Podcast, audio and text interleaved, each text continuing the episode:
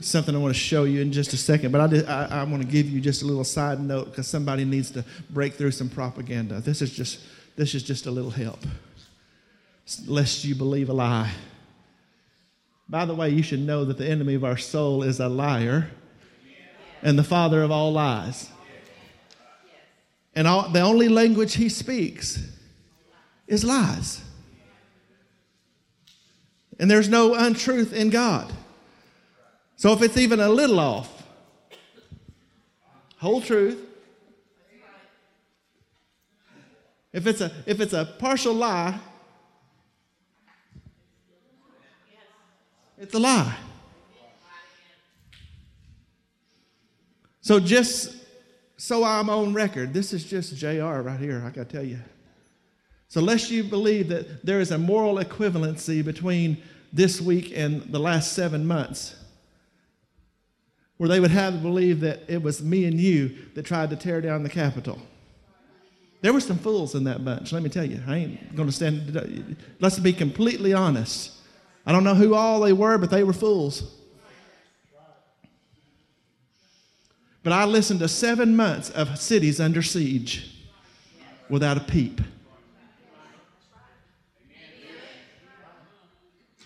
I'll go ahead and say another name. Joe Biden didn't say a word. Not a word. The city of Seattle had blocks that were declared autonomous for weeks. And they would have you believe that we're the problem. So I just got something to say. If there were 200,000 of me and you in Washington, D.C. last week, and we'd have wanted to take that Capitol, we could have took it down block by block, turned it around the other direction, and put it back together by nightfall. So stop it.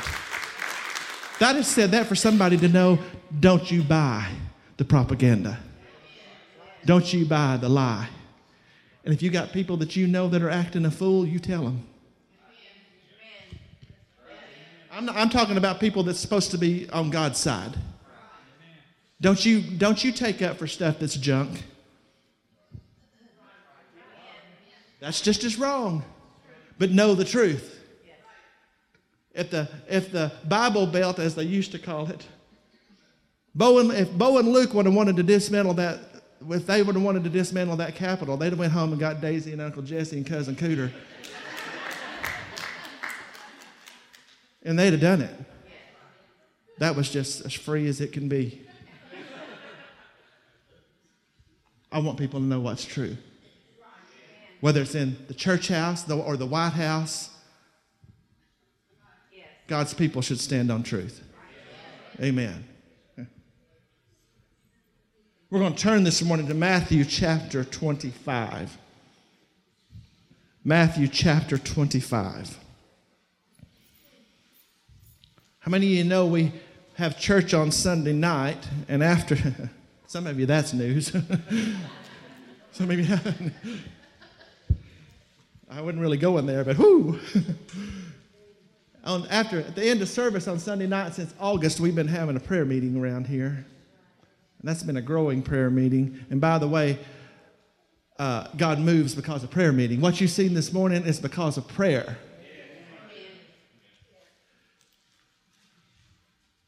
Prayer. My house shall be called a house of prayer of all nations. That's all peoples. We get that every week, don't worry about it.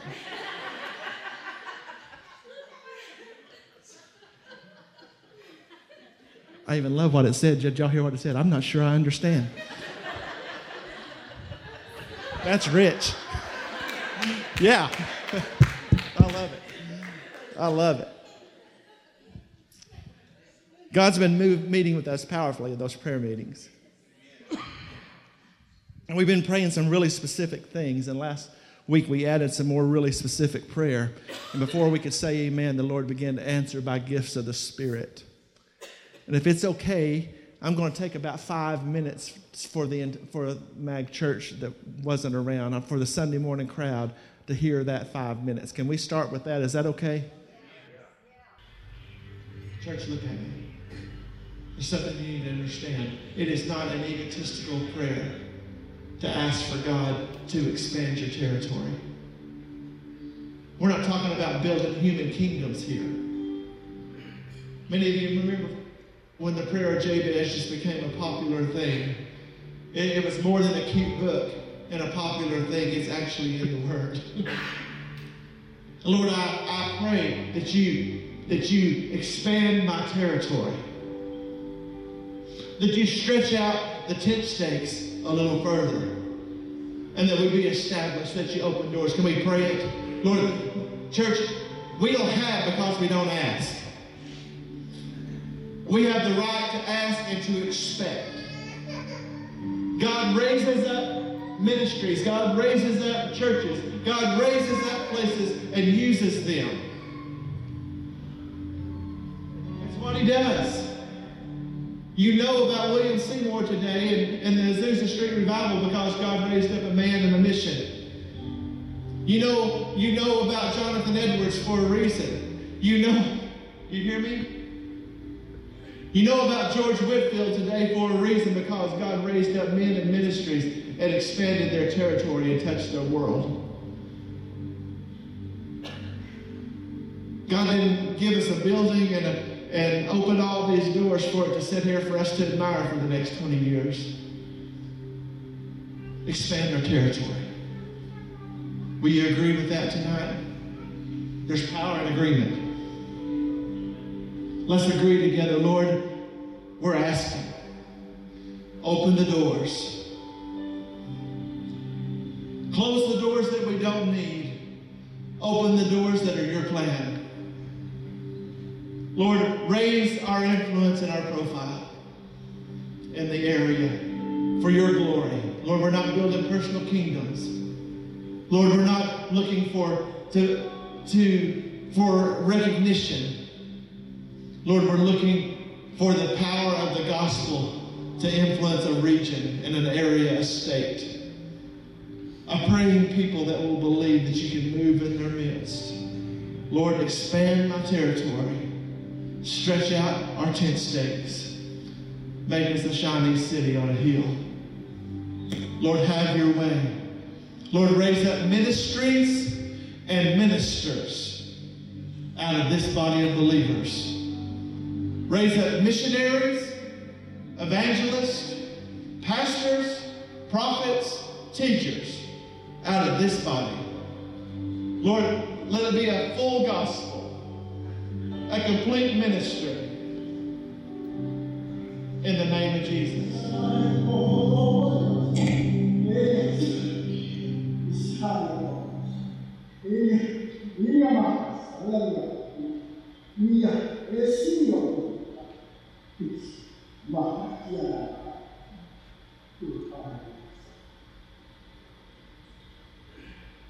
I've heard the prayer. Would ear. Here is the man that came to me and said, if you will, you can make me whole. The Lord would say unto this body, I will. I will. I will raise you up. I will set you as a, light on a hill. I will use. You will be my hand truly extended to this area.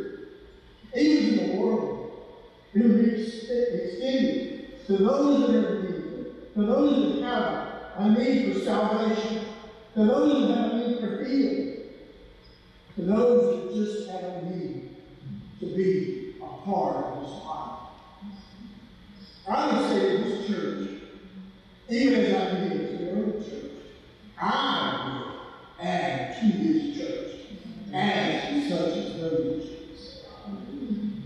I will, I've heard, and I will. Hallelujah.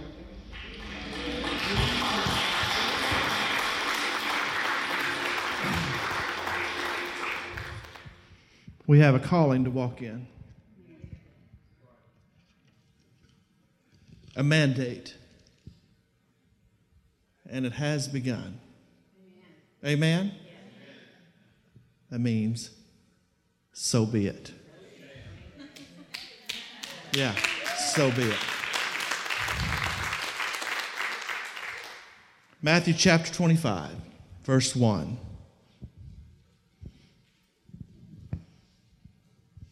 Matthew chapter 25, verse 1 says, Then Jesus is speaking.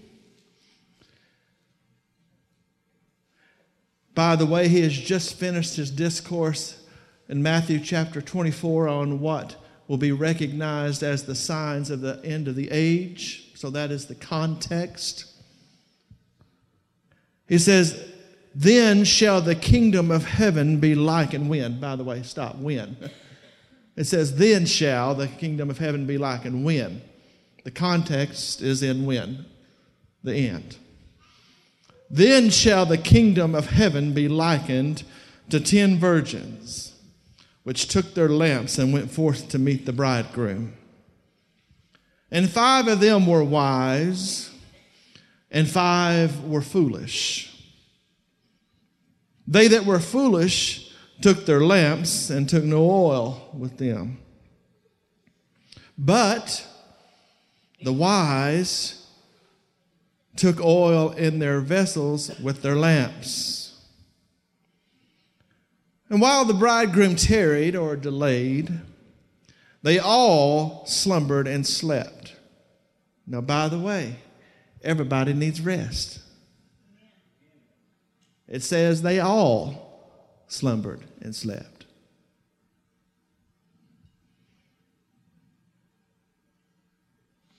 And at midnight there was a cry made Behold, the bridegroom comes. Go you out and meet him. Then all those virgins arose and trimmed their lamps.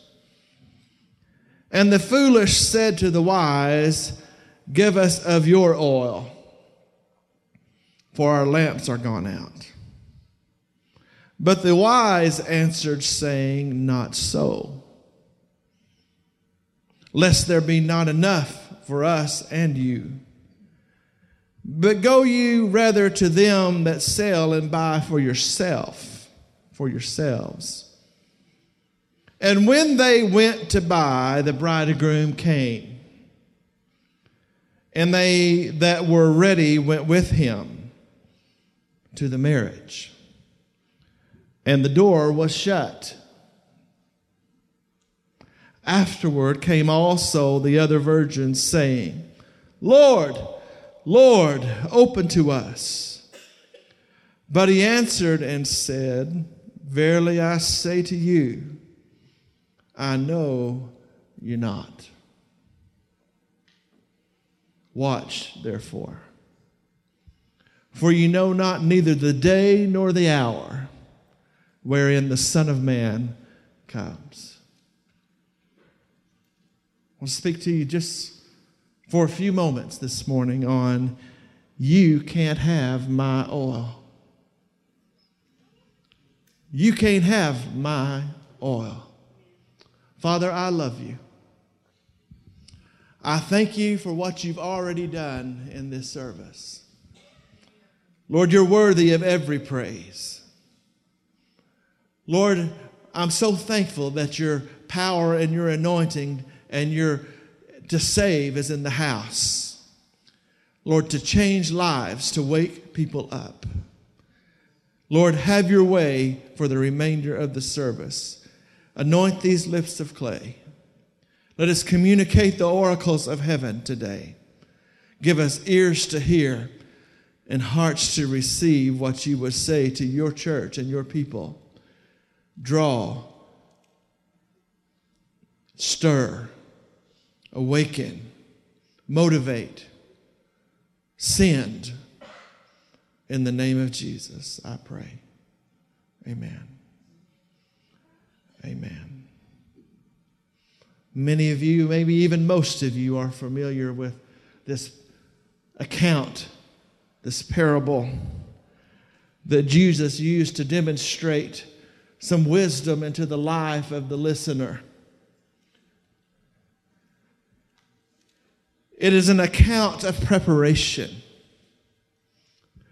It is an account to the wise. It is a, it is a warning to the sleepy. It is a wake up call to the complacent in Christ.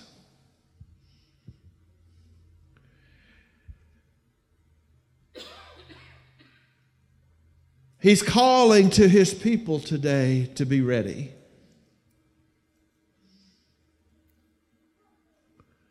I want to make note of a few things. This morning, I just want you to notice a few things.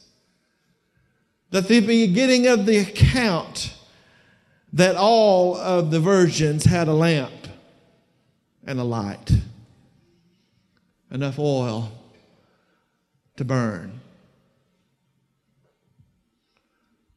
All of them were part of the wedding party that was to come. It says that they were that these virgins were foolish to not prepare beyond the moment. To think they had enough for the task at hand. And they did. There's a key phrase in the middle of the account that we should take note of. They, they did have enough for the moment. But it said that the bridegroom tarried his coming. Church, there's no time for complacency right now. Church, while they all slept because at the, when the bridegroom's tarry, they all needed a rest. And, and, but in order to be able to rest, you've got to be full.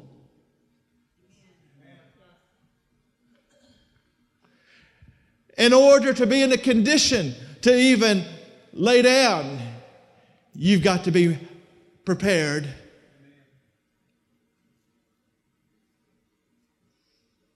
It's the same message that was early on in the service, just a different way.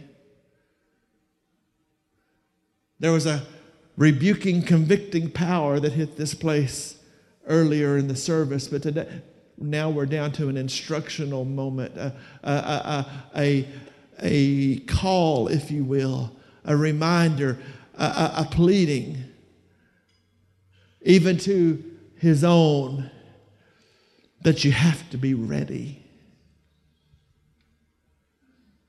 Church, you have to be ready. There's no time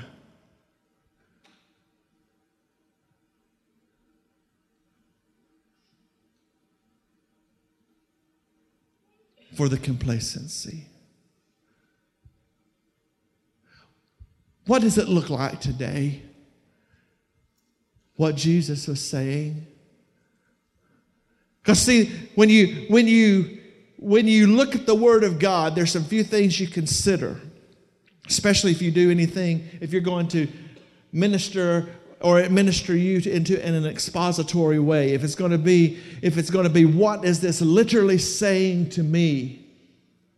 So you have to look at who's speaking and who they're speaking to at the time and why right? And then what does it say to me now? No i should rephrase that.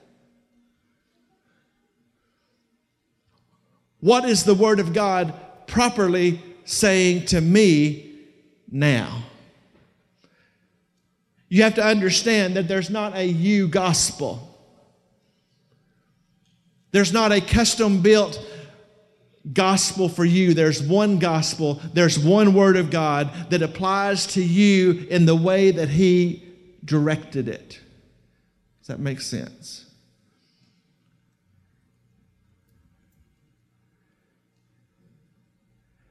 It is, the message is if your mind be ready, whether it's a few moments or I wait a while, You have to stay engaged in my word. You have to stay full of my spirit. You have to have something to live off of because if you don't have any oil, you don't have any light. And you don't have any way in.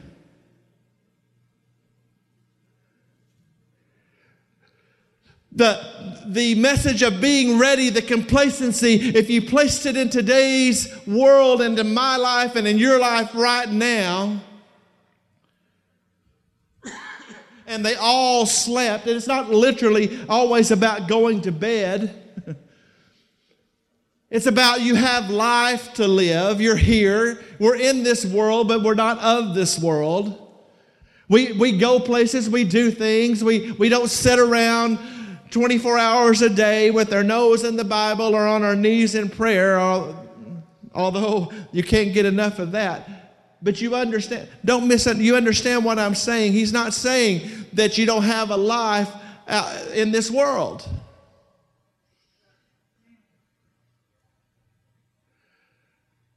But when you love when you're running on just enough for now,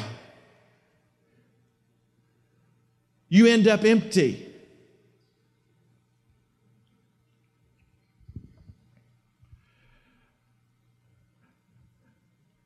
Let me drill down a little right here. Because you need to understand that when things in life become to be more important than the oil, you're in a state of slumber and foolishness. You say, Well, preacher, we come hear you. We come to church, and that's part of it. It certainly is. I have to stay in the book all week. I, I try to stay in prayer. I can do better on all of that, even as your pastor. But here's the thing you need to know you can't have my oil. Even if I was willing to give it to you, the wise recognized yeah, I have some oil. And when they said, when the bridegroom made the cry, he wasn't there, he was on his way. And they, they said, Give it us. And he says, No, no, no. They said, No, I, I can't do that because I don't know how much longer it's going to be. And if I give you mine, we're, we're all going to, all 10 of us are going to be without oil and a light. You can't have mine. They said, Go and buy for yourself. Listen, we have to come ourselves. We have to live this thing ourselves. We have to, we have to be full ourselves. There's, there's going to come a time when it's going to be when, the, when it's on its way and it's too late. I can't run. I can't. I can't run to the pastor's house. I can't run. It's, it's, it's Thursday and Sunday's four days away and it's now. You got to be prepared. What stands in the way? Mostly life. Complacency.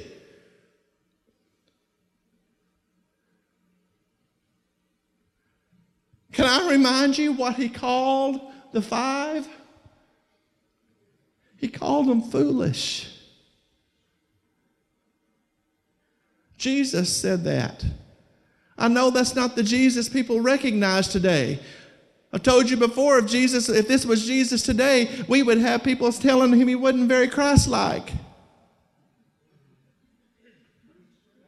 It's true because we have, we have a, a, a, skewed idea of what, of what the truth of the word is, of who Jesus is. We think, we think he's a cosmic genie that comes and sweeps in every once in a while when we're in a mess because you hadn't thought about him the last, since the last time you was in a mess. And frankly, you don't know him.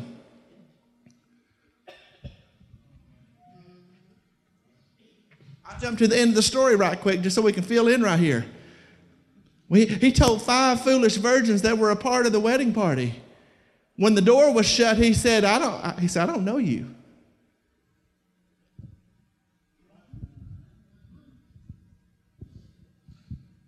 Now, he's God. That doesn't mean he don't know your name.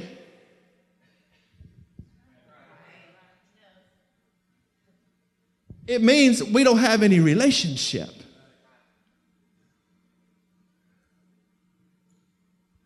You know, I had somebody call me and ask me about a preacher friend or, you know, of, of this evangelist or that evangelist. They'll say, Do you know him? I say, Well, yeah, I've heard him, whatever. Well, what are you thinking? But I heard he said this and did that and went there and did this. And I say, Well, I, I, I know who he is, but I don't know him.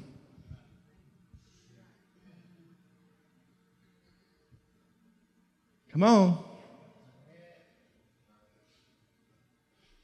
He didn't know them because they were all too, always too busy to be full of oil and be close by. What does slumber look like, y'all? Because you read this, you, you, you think everybody went to bed night night, and they went to bed at 10 and they came at 12. But what it really means is life got so complacent that it was that the oil and the timing was no longer on our mind and what was important. We thought we could get by.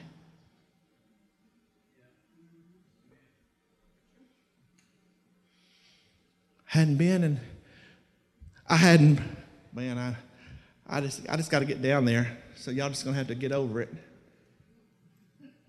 Always keeping in mind that I that I spent at this point in my life, I spent two thirds of my life on your side of the pulpit, not this side. So I know you better than I know me. I'm talking about the pew better than the pulpit.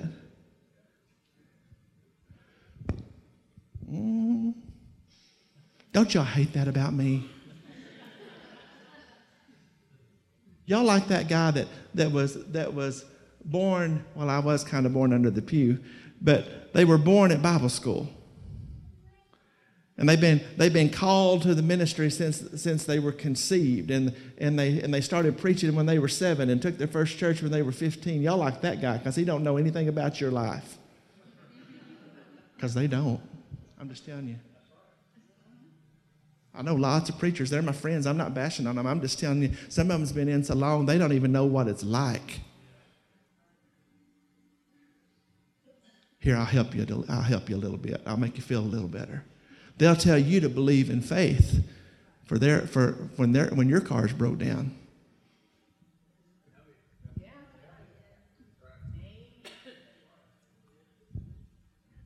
And they'll go to the pulpit and say, Would y'all believe with me? I'm having car trouble. Would y'all believe with me for an answer? Knowing good and well that when he says that out loud, that four people is going to meet him before he gets outside and say, I'll take care of your car, preacher. Woo! That's as true as it can be. They wouldn't know faith in that. So I know sometimes y'all hate it that I know y'all better than I know this side. I'm pretty familiar with them though. Complacency looks like, well, I've already said it once, I might as well. It looks like a New Year's resolution.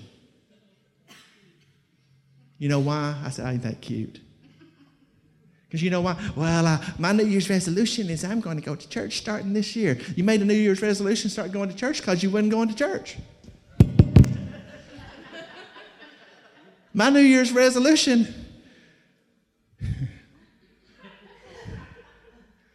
I'll come to that one in a minute. My New Year's resolution is I'm going to read my Bible every day. That's your New Year's resolution because you hadn't been reading your Bible. Can I ask you a question so you know what I'm talking about? Has anybody ever made a resolution for something you were already doing?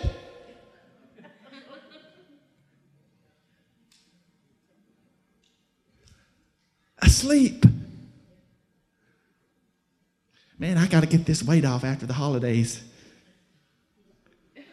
Honey, you had it before the holidays.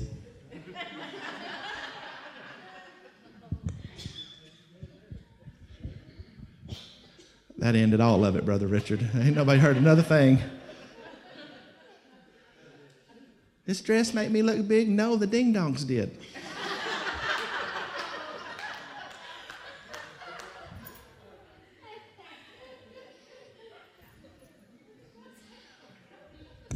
Focus, preacher. Focus. Y'all needed that. You did. You needed that.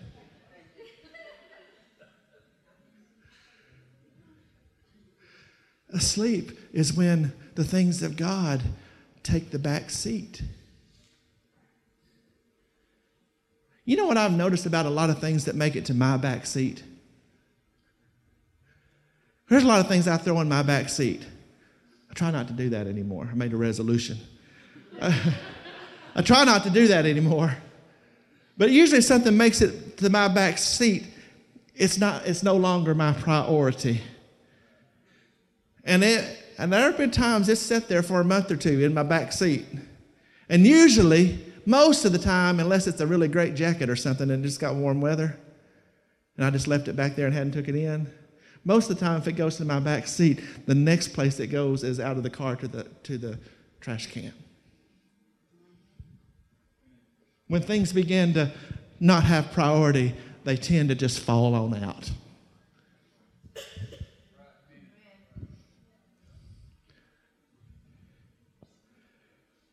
I'm trying to hurry.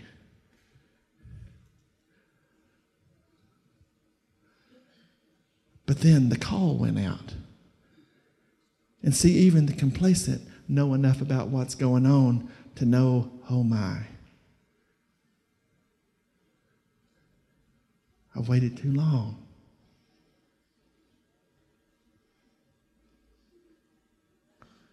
Oh my, what do I do? It's my own, you may even say, it's my own stinking fault.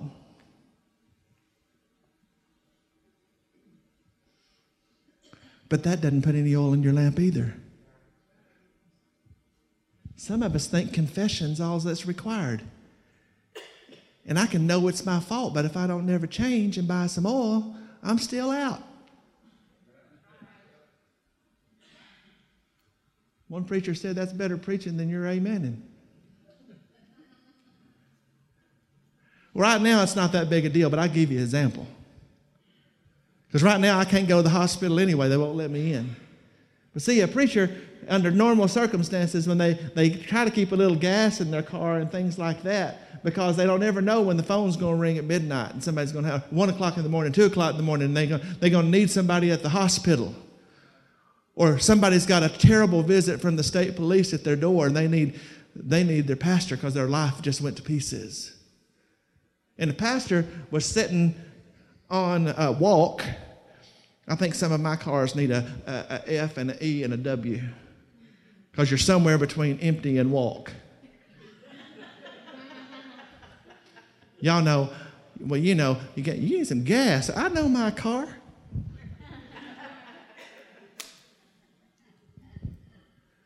I'm helping somebody.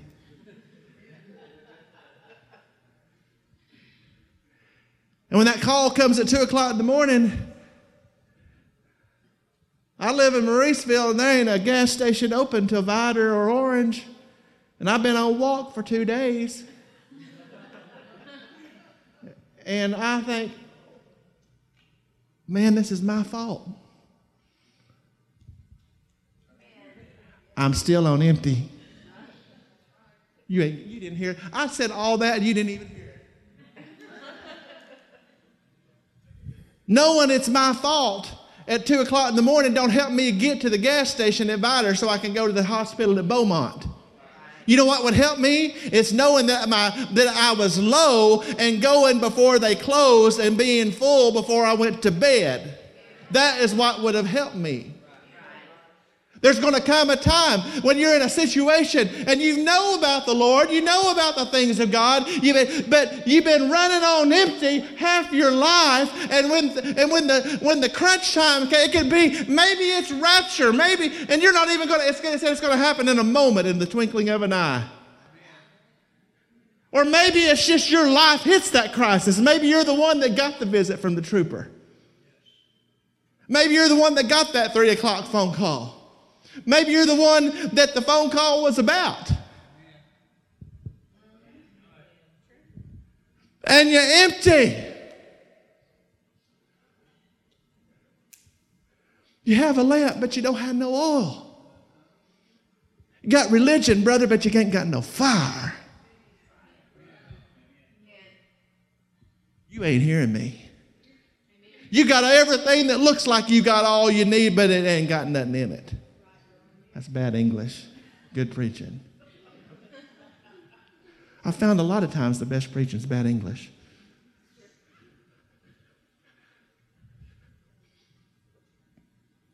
I'm, oh, you know, I'm just real prone to go where angels fear to tread. Sometimes you couldn't fill up because your baby has 16 little league games.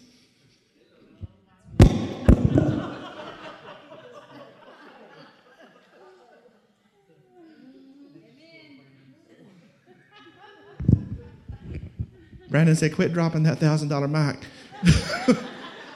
mic. Y'all ain't playing. When your kids become your idol, your kids are a blessing from God. Don't you dare let your blessing become your curse. Don't you dare. Don't you dare do it. It is your job to raise that child in the fear and admonition of God. It is your job to teach that child how to where the oil is at. It is your job to teach that child how to trim their wick. It is your job to teach that child how to keep the light burning. And if you're never, and if they're more interested in, in little dribblers and, and this, that, there ain't nothing wrong with that. Don't you hear me wrong? But whenever you got time for everything else, but for them to be in the church house, you're the problem. And don't you dare be crying when they're 15, come sitting in my office saying, I don't understand where I went wrong. Well, they can play ball.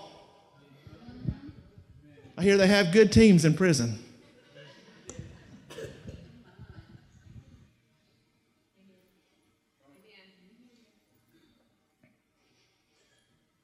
Yep. This is free. If you spend all your time defending your child for what they've done wrong and don't correct them, get used to it because you're going to be you're going to be paying a lawyer to do it later on.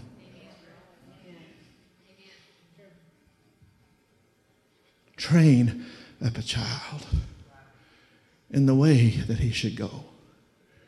And when he's older, he'll not depart from it. Give him a chance.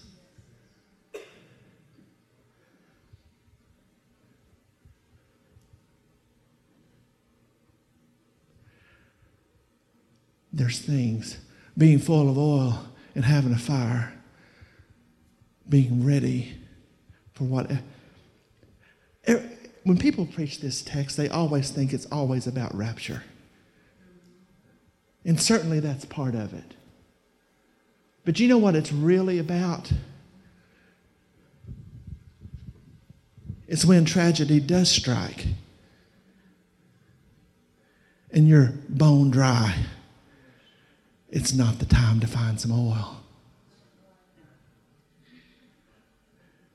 To be able to stand through the fire, stand through the flame, stand through the crisis, stand through, you're going to need to be full. Listen, I know all about that. It's not the time to go shopping when the helicopter's flying to the accident scene. It's not the time to go shopping when the doctor says you got cancer and there's nothing I can do for you. I thank God He's a merciful God and He'll come in your life at those times too. But I can tell you, it's a whole lot better off when you're full of oil. Church, I'm not exaggerating, trying to stir you, scare you, anything like that when I say the country you live in is never going to be what you knew before. There is never going to be a time when I, you can send your kids out and they can come home when the street lights come on. That was how it was when I grew up. You got threw out of the house.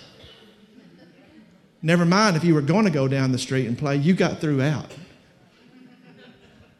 Go play. My mama and Helen Gilbert that lived out the street, they locked the screen door on you.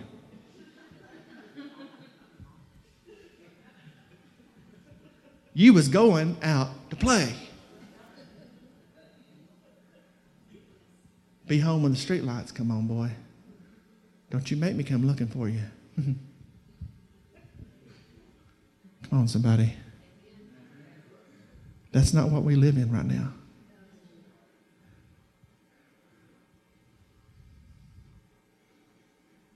We got to be ready.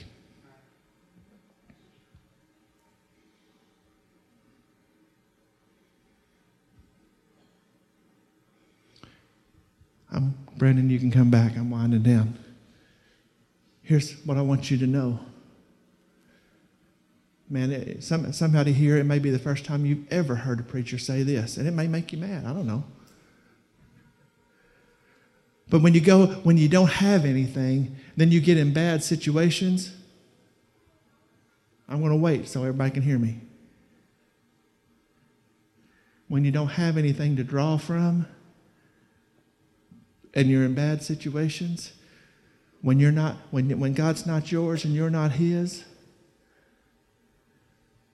people go, everybody's a Christian on Facebook and everybody's a Christian when they when they're in trouble. I've noticed that. They go to praying. If you're not His, He owes you nothing. I don't think you understand that. He says, Why do you pray and, and, and your prayer's not answered? Because sin has separated you from God, it says.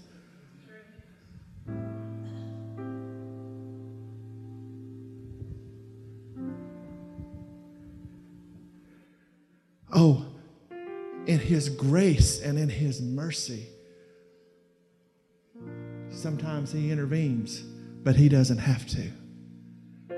The prayer that He hears is the prayer of the repentant heart that turns to Him and walks with him, then his ear is inclined to you.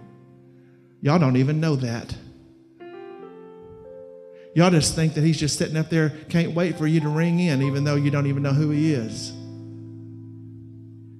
And it never even occurred to you whenever you were living like hell, but God came through anyway because you think you prayed that it might have been that mama that never gave up. Oh, you got the impression that you moved God when you're living like hell. What if it was what if it was grandma that's rang the bells of heaven for 40 years that was faithful and he honored her to spare I prayed this prayer. Lord, keep them protected until they come home.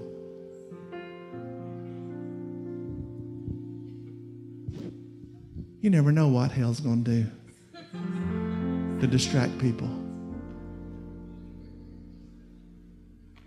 Turn them off, back row, back switch, turn them off.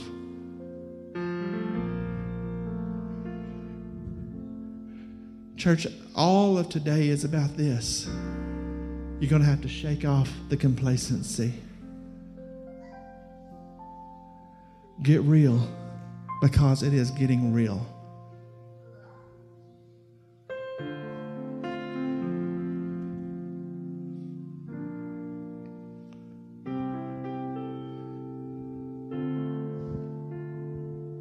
Stand with me.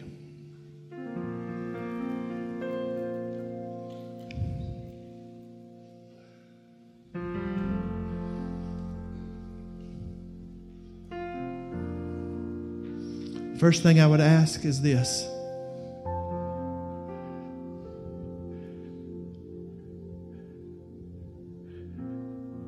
Is there one more this morning? Is there one more that God has dealt with your heart all morning? The Spirit of God has dealt with your heart all morning. You didn't answer earlier, but He's never let you go. In His mercy and His grace, He's still dealing with your heart. Is there one more? Is there one more? Come on. Come on. Is there one more?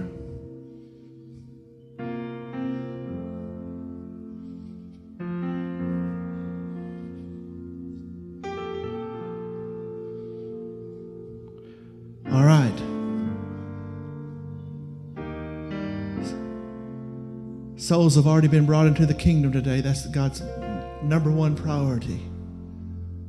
But I can tell you right now, you say, Preacher, I don't like you saying what you're saying. Young person, you may be saying, I don't like your preacher. Your preacher scares me. I don't like your church because they, they expect a response. I don't like your church because I didn't understand everything that went on there this morning. But something in you is stirring, and you know that you find it may be the first time in your life you ever felt something real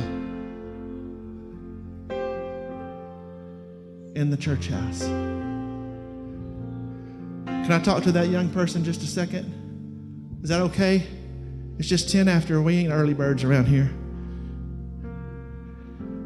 Young person, you say, well, that scared me, and I don't, I don't like that. No, you ain't scared of all that demonic crap you're watching on TV.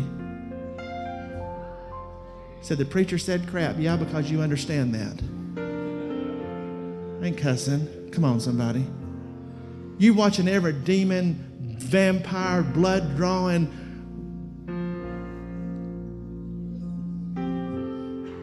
imp of hell you can find on YouTube and in your bedroom and then act like you're scared of the Holy Ghost, the Holy Spirit. You ain't scared, you're convicted.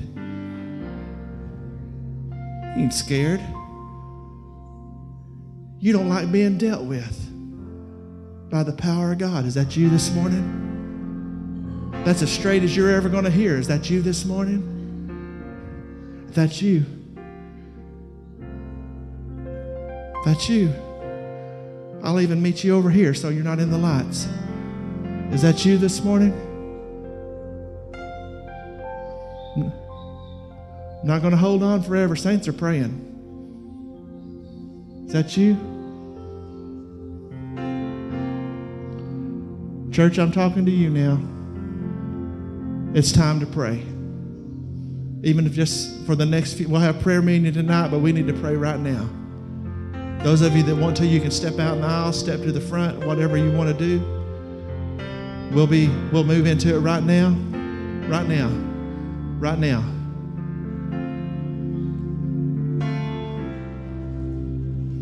There's people in this church I should never have to ask that twice. Mag Church, listen to me. You're home folks, you're, you're spirit filled, you're saved. I should never have to ask the church twice to respond to prayer. I'm telling you right now, I should never have to do that. So I'm willing to say out loud as a pastor that I'm, I'm, I'm instructing you, and I'm tired of begging every week. I'm going to tell you straight up. If you're if you're a part of this church, you're you're blood bought, spirit filled, the pastor should never have to ask you twice to respond to prayer. Wake up, church. Let's pray together. I'll lead you. Lord, we're asking you right now. Lord, I'm thankful. I want to come to you first with thanksgiving. Lord, I'm coming with thanksgiving. I thank you for all that you've ever done for me. Lord, I thank you that I was born in this time for this season. Lord, I'm thankful that I was raised in a place that heard about the name of Jesus Christ. Lord, I thank you for all the freedom you've given me to this point. Lord, now I ask that you take what's in me that you've given me, Lord, and we're going to bombard heaven with the power of the Holy Spirit in unity. Lord, we're calling on you. Lord, first of all, we're asking that you expose the darkness that's going on in this land and around this world. We recognize that it's the literal spirit of Antichrist, lawlessness, the lawless one that has been turned loose on this earth. Lord, we come against the spirit of lawlessness by the power of the Spirit of God. I don't care what this world has, God. I don't have any fear because the word says that greater is he that is in me than he that is in this world. The power of the Spirit is greater than the, than the, than the lawlessness that's going on. Lord, raise up a people from all across this nation, all across this world, The world is in danger, church, not just the United States. Lord, expose the liars and the lies right now. Lord, but more importantly than all of that is let God's people, let God arise. Church, let God arise and let his enemies be scattered. Let God arise and let his enemies be scattered. God arises when the church of God takes to its feet. God arises when people begin to walk in victory and power. God arises when they take Him at His word. God arises when people of God get full of the oil of the Spirit and begin to walk and come out of their complacency. Let God arise. Let God arise. Let God arise. In Jesus' name. Lord, drive back the powers of hell. In Jesus' name.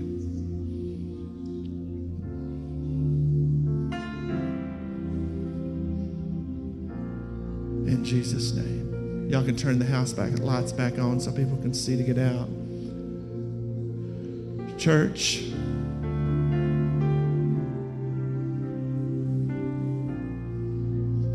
The time is now. Time is now.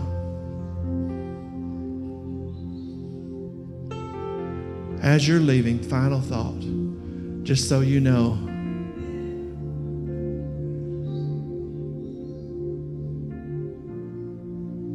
God's never lost any power and He's not losing.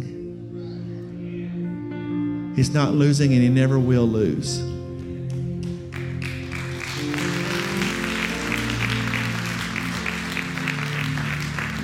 But he uses his people and his church.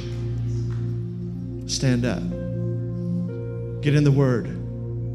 Stay full of his Spirit. And walk in his power. Amen.